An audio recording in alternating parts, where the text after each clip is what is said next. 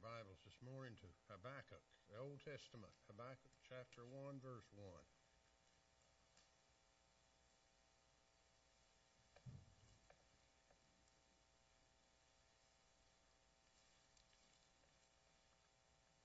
I'll give you just a minute to get there. It took me a long time to find it, too.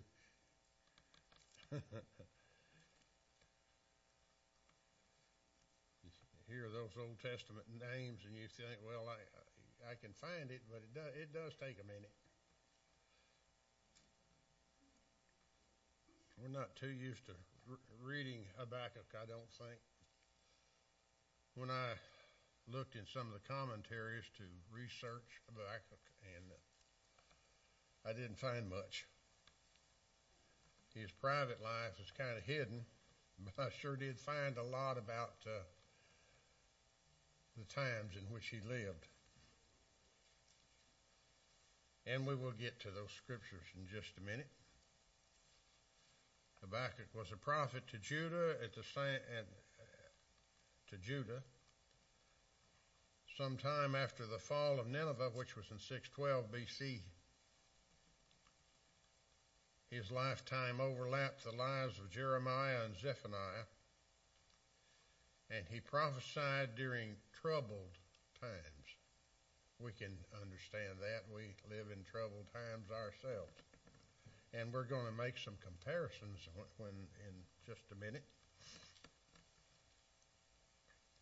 King Josiah, a godly man, had come to the throne of Judah and had enacted many reforms, and then disaster struck. Josiah was killed in battle by the Pharaoh Necho, Josiah's reforms were quickly cast aside. It, seems that politicians of all ages are the same. They can't stay, satisfied with anything that's happening correct or good. We have an example of that in our day between, between President Trump, who had our economy running like a well-oiled old machine, and along come President Biden, and his first day in office, what does he do? He starts doing away with all of that, and we're paying for it today. Amen. So we're not doing so well in that department, but times were terrible for Judah and for Habakkuk. But they became even worse when uh, Babylon came to the fore. Uh, Babylon was the new big kid on the block and was, and anyone who opposed, opposed them was in trouble. Also, lawlessness and injustice were everywhere. Habakkuk put it this way plunder and violence are, are always before me. With all this evil and all these adverse conditions, forced Habakkuk to do something strange. He was a prophet to Judah, but he, instead of talking to Judah, he began to talking to God on the, on the behalf of Judah. In other words, he was, he was praying. And well did he need to. He began to ask God some hard questions. Now, I'm sure they were not hard for God. Hard for Habakkuk, I'm sure. But uh, God is not surprised by anything. So let's let let's look at uh, at Habakkuk's questions. Habakkuk chapter one, verse one. O Lord, how long shall I cry and you will not hear? You ever felt that way? Yeah, me too. Even cry out to you violence, and you will not save. Why do you show me iniquity and cause me to see trouble? For plunder and violence are all are before me. There is strife and contentions arise. Therefore the law is, law is powerless and justice never goes forth. For the wicked surround the righteous, therefore perverse judgments proceed. Sound familiar? It does, yes. Habakkuk, like most all of us, didn't understand just exactly how God works. We want instant answers to our prayers. And God doesn't always give instant answers. Sometimes it's wait, sometimes it's no. And how long have you prayed for a loved one to be saved and took 20, 30 years for it to happen? So our answer, our prayers are not always answered right away. Someone has said that God takes the long view, the right view, the view of eternity. Quote Ron Wilson, who wrote the introduction to Habakkuk in my study Bible, he says, writes that two questions confront each generation. One is why do the wicked prosper? And the other is closely related. Why does God not hurry up and do something about all the evil in society and, and I would add to it in the world? Because there is evil everywhere you look. He goes on to say, Is God aware of it? Does he care? Doesn't he understand that the injustices, injustice of the seemingly prosperity of the wicked, while the righteous suffer? So this is exactly where Habakkuk was in his dilemma, and he was not alone. We are pretty much in the same predicament today. As we read these first four verses of the book of Habakkuk, and my tongue don't work on that always, you could very easily think you were listening to the newscast from the Fox News Channel notice that we too cry out to the Lord, and it seems that He does not answer. Does not hear us. Notice first this morning that we too have a, a society that's filled with violence. Our young people, young people join themselves to gangs and prey on the public, and they become burglars, thieves, robbers, and worse, they kill for money. The youth of our day are also supporting themselves by selling drugs that they know are poison and that very often kills those that take it. And the terrible part of it is they don't care. Amen. They know that what's going to happen when they disperse those pills, and it still kills. I just talked to a woman this morning who lost a sister to fentanyl somebody has, she somebody slipped her the pill. She didn't take it knowingly.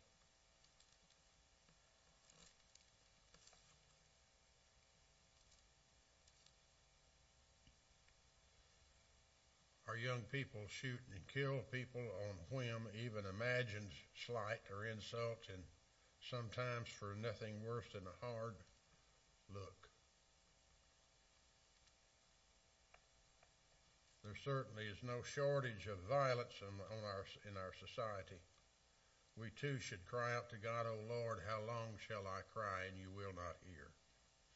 Even cry out to you violence and you will not save. We all need to pray for a spiritual revival for the church and a great awakening for those who do not know the Lord. I don't know what's going to happen to us if the Lord doesn't intervene, but it won't be pleasant. The second thing I would have you notice this morning is that we too have a society filled with iniquity. And Webster's dictionary defines iniquity as a willful act of sin. And my question is what is more wicked and sinful than willfully turning your back on Christ in unbelief. In Luke chapter 10, verse 16, we find Jesus speaking to his disciples. And he says, He who hears you hears me. And he who rejects you rejects me. and he who rejects me rejects him who sent me. And I want you to know this morning, folks, I don't want to be in that condition. One Christian author, he wrote a book exposing the woke ideology and was was uh, trying to get some of the local libraries, and, and in fact, a great spread, a great many of them, to uh, allow him to present his book, and they wouldn't do it. And he come to, he got to checking, and he found out that over 50 of them who had uh, uh, drag queen nights for or celebrations for for children. And that that is just about as evil as you can get. A real problem in our society is that we're, we're calling evil good and good evil. And you never survive when you do that for very long. In addition to the public libraries, the secular left has been using our public schools for years to promote their radical ideology and attack Christianity. Christianity. And all that's all that is those two paragraphs are a quote from the American Family Association. They they send me stuff occasionally, and that was useful. I I have to wonder just how long it'll take for Christianity to be illegal in this country, or a jailing offense, or even worse. All this, is, again, is just another sign that we need a spiritual revival for the church, the church and a great awakening for those who are in unbelief. The third thing this morning, like Habakkuk, we too live in troubled times. By using some very twisted logic, some of our public officials have blamed the high crime rate on the police force in the cities. Uh, I think the thought is if they didn't arrest people, it wouldn't have such a high crime rate. But I'm here to tell you that the police have got an answer for that. The answer is if you can't take do the time, don't do the crime. Uh, I have to admit this morning that I am pro police. I, I lost a son in, on the police Little Rock Police Department back in 2000. He was killed in the line of duty.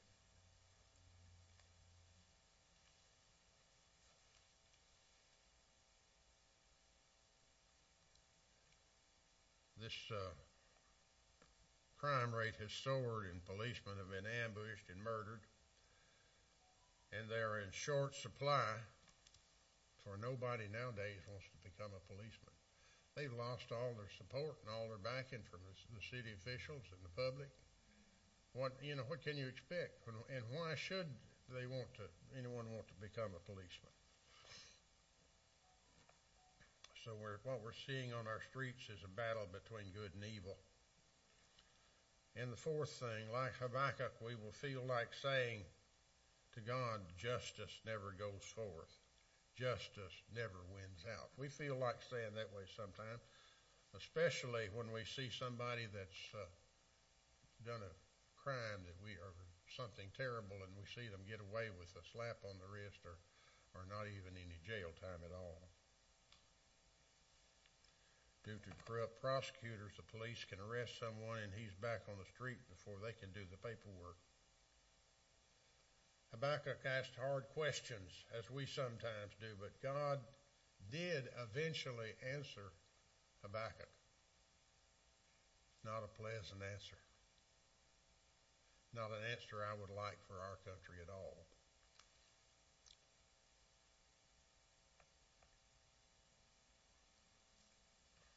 Habakkuk chapter 1, verse 5.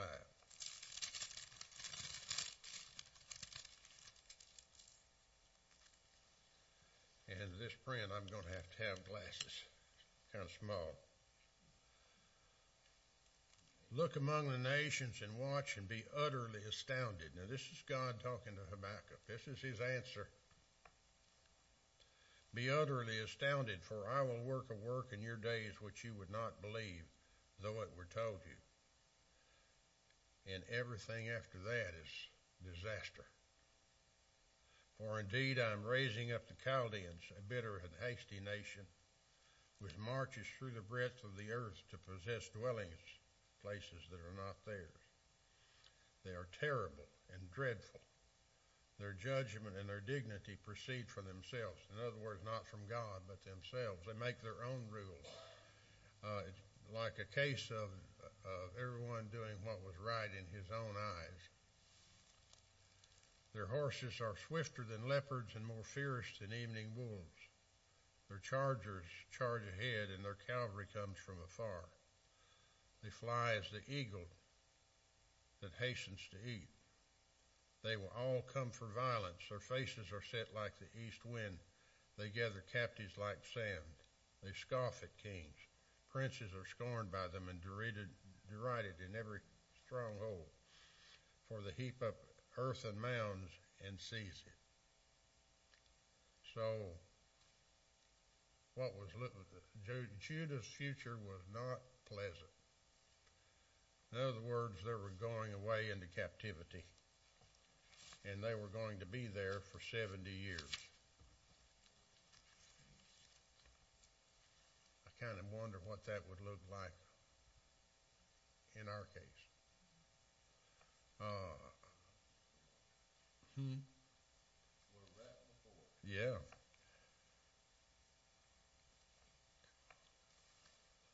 When we cry out, Oh Lord, the answer is there is an answer. And the answer is the God is sovereign.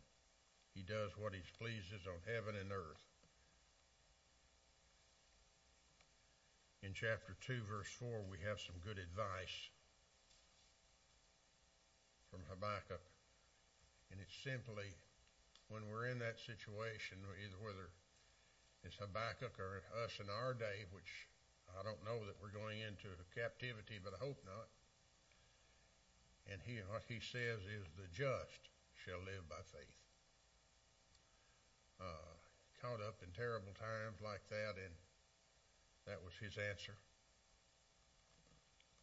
So that's what we can, what we Christians can do when it appears that God has determined to punish our nation for its sin. And like I said, again, I, I'm not saying that's going to happen. I don't know that it will, but it's quite likely. Uh, we have aborted millions of babies. We have turned our back on the Lord. And you couldn't blame him for doing what he thinks is right. Notice what Habakkuk did. He prayed for revival. Habakkuk chapter 3, beginning in verse 1 a prayer of Habakkuk the prophet on Shigionoth. O Lord, I have heard your speech and was afraid. O Lord, revive your works in the midst of the years, and in the midst of the years make it, make it known. In wrath, remember mercy. He was absolutely throwing himself upon the mercy of God, is what he was doing in his country. Porter L. Barrington writes God's people, whether a congregation, a church, a mission, a school, a family, or even an individual, sometimes leave their first love, as did the church of Ephesus. Difficulties arise.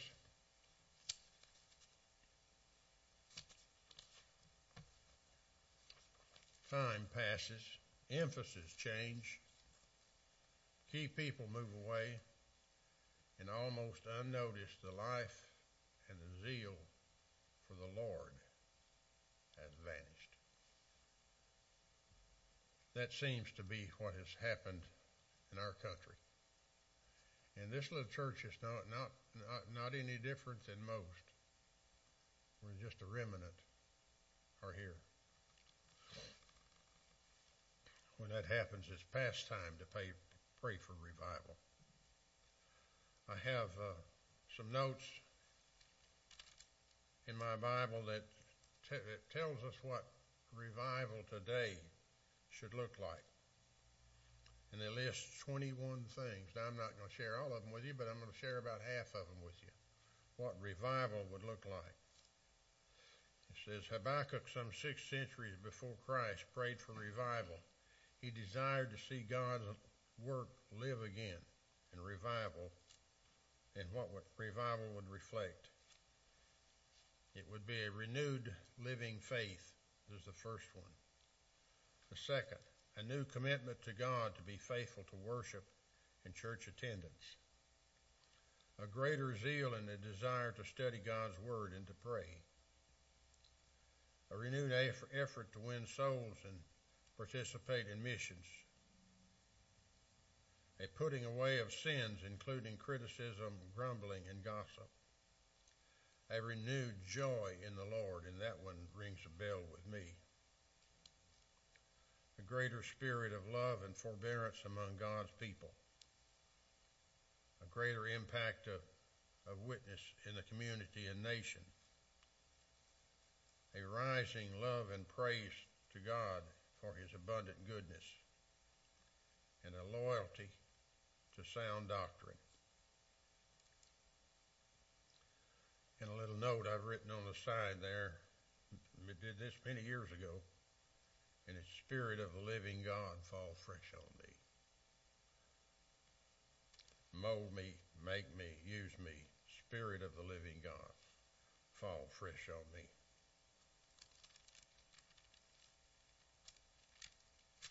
I, many years ago, I acquired two books, and it was the complete works of Rudyard Kipling. He's a fine poet and he has a, I don't know what you'd call it, a poem or a prayer, or maybe both, that we should pay attention to today. It goes like this, and it's called recessional. God of our fathers, known of old, Lord of our far-flung battle line, beneath whose awful hand we hold, dominion over palm and pine. Lord God of hosts, be with us yet, lest we forget, lest we forget. The tumult and the shouting dies, the captains and the kings depart. Still stands thine uh, ancient sacrifice, a humble and contrite heart. Lord God of hosts, be with us yet, lest we forget lest we forget. Now, he wrote that for his own country, which was England, but it could very well be a prayer for our country as well. And again, I, I can't say that, uh, that the Lord's going to bring a terrible event like that upon us, but he might. And he's well within his rights to do so. But you know, prayer changes things.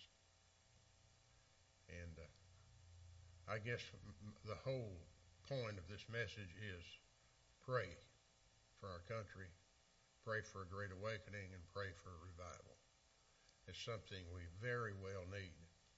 And Habakkuk's day is a whole lot like our day. Now, Judah went away into captivity for 70 years, but they did come back. The Lord was merciful. He, in the in wrath, he did remember mercy. He took just took him longer to get around to it than we would think would be necessary. and I'm sure it was true for Judah. And that is our message this morning. Let us pray. Father God, we just bow before you and we We just pray, Lord, for our country. We pray for awakening. We pray for revival. Lord, we pray that our whole nation will turn back to God. And we pray, Lord, that you'll preserve us and, Lord, in the wrath, remember mercy. In Jesus' name I pray. Ben.